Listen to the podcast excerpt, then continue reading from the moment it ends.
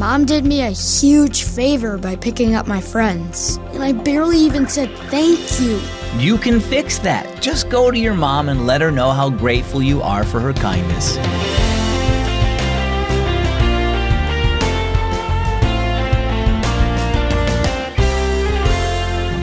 Are you good at saying thank you? My name is Zach, and this is Keys for Kids. When someone does something nice for you, do you take the time to say thank you? Once, Jesus healed 10 people from a terrible disease called leprosy, but out of the 10 people, only one said thanks. When Paul wrote his first letter to the Corinthian believers, he told them, I always thank my God for you. Unlike the men who forgot to say thank you to Jesus, Paul made sure he was constantly thanking God for everything. That's what our story's about. It's entitled Showing Thankfulness. Emma sighed. You really messed up, Elijah. What? Elijah was baffled. How? You made Mom sad by what you said. Emma folded her arms. No, it's not what you said, it's what you did. Wait, it's not what you did, it's the way you did it. Elijah stared at her. His sister wasn't making sense. So, how'd I do whatever I did? Emma shook her head. You mumbled thank you and walked away. Mom went out of her way to pick up your friends, drive them to the game, and buy everyone lunch. And what did you do? I thanked her. Barely. You didn't sound very grateful at all. Even a whale shows more appreciation than that. Elijah's face scrunched up. Huh?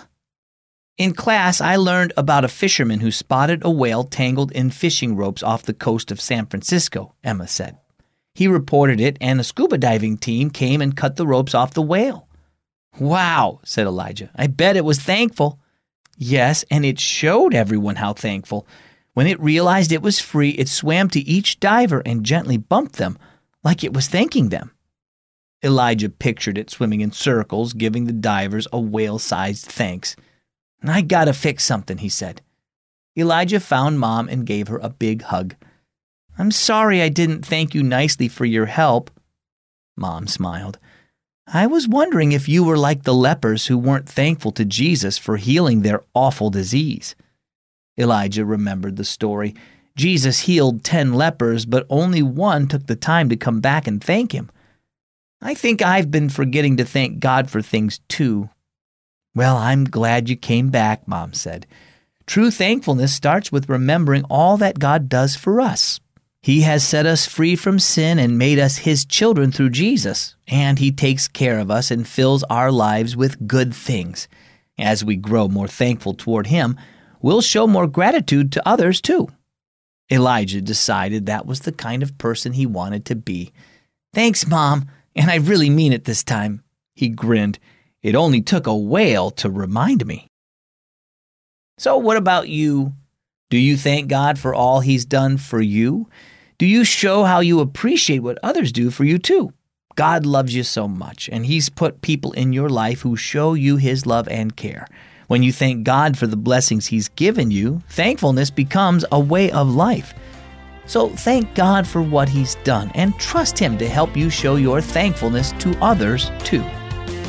Our key verse can be found in the New Testament, 1 Corinthians chapter 1 verse 4.